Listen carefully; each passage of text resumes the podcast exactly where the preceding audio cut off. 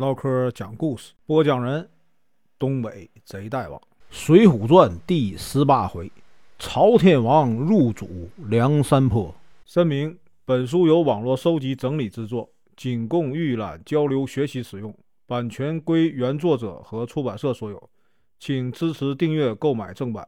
如果你喜欢，点个红心，关注我，听后续。上回说到，林冲抓住王伦，大骂道：“你这个妒贤技能的家伙，当了大头领啊啊，就以为梁山是你一个人的，像你这样的人呢，留着有什么用？”说完，一刀将王伦刺死。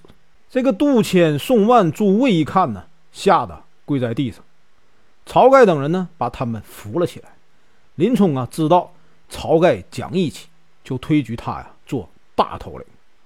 晁盖说：“哎，你是主人，我是客人，我不能夺了主人的座位。”林冲把晁盖推到王伦的座椅上，说：“哎，不要再推让了。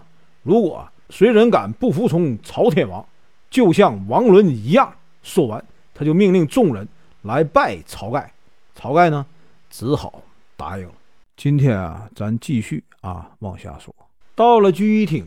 林冲呢，请吴用坐第二位，公孙胜啊坐第三位，两个人呢谦让了一番，最后答应了。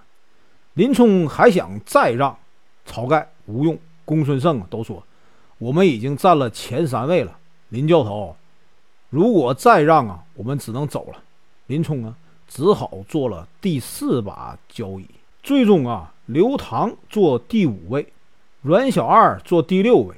阮小五呢，坐第七位；阮小七坐第八位；杜迁坐第九位；宋万坐第十位；朱贵坐第十一位。众头领排定座次，小喽啰啊都来拜见。众头领呢，经过商议，决定啊休整战备，以防官兵再来攻打。与此同时啊，晁盖安排众人啊家属上山。林冲一看呢。想把自己的妻子也接来，就跟晁盖说了他的想法。晁盖呢，让林冲写好信，派两个小喽啰送到东京。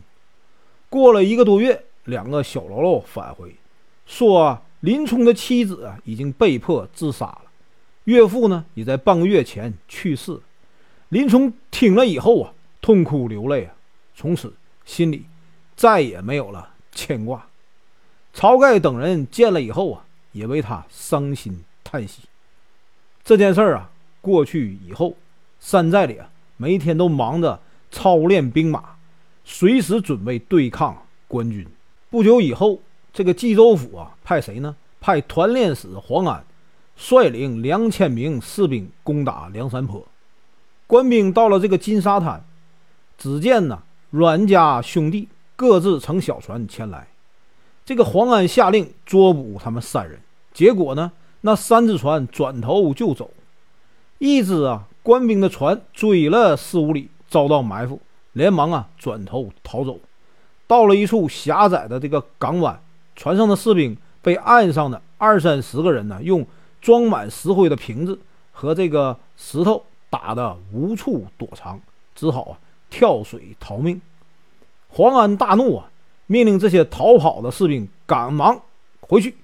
这时啊，阮家三兄弟又出现了。芦苇丛中传来炮声，里面呢钻出四五十只小船，船上的小喽啰同时向官兵射箭。黄安躲过箭雨，回头再看，只见呢那些小喽啰都跳下水去。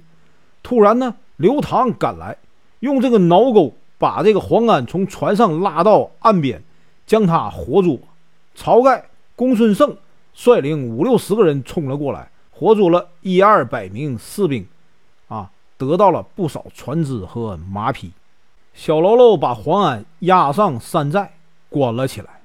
众头领啊，招降了不少士兵，分配他们到各山寨啊各处做事儿。于是呢，众人来到聚义厅，论功行赏，设宴庆贺。晁盖见梁山呐兵强马壮，自己呀衣食无忧，想起了这个宋江和朱仝的救命之恩，打算呢派人给他们送一些财物，表达感激之情。还想呢救出百胜。吴用说：“哥哥不用担心，我自有办法。”于是呢，他派人买通这个狱卒，让这个百胜啊找机会逃走。本文结束，感谢观看，请听后续。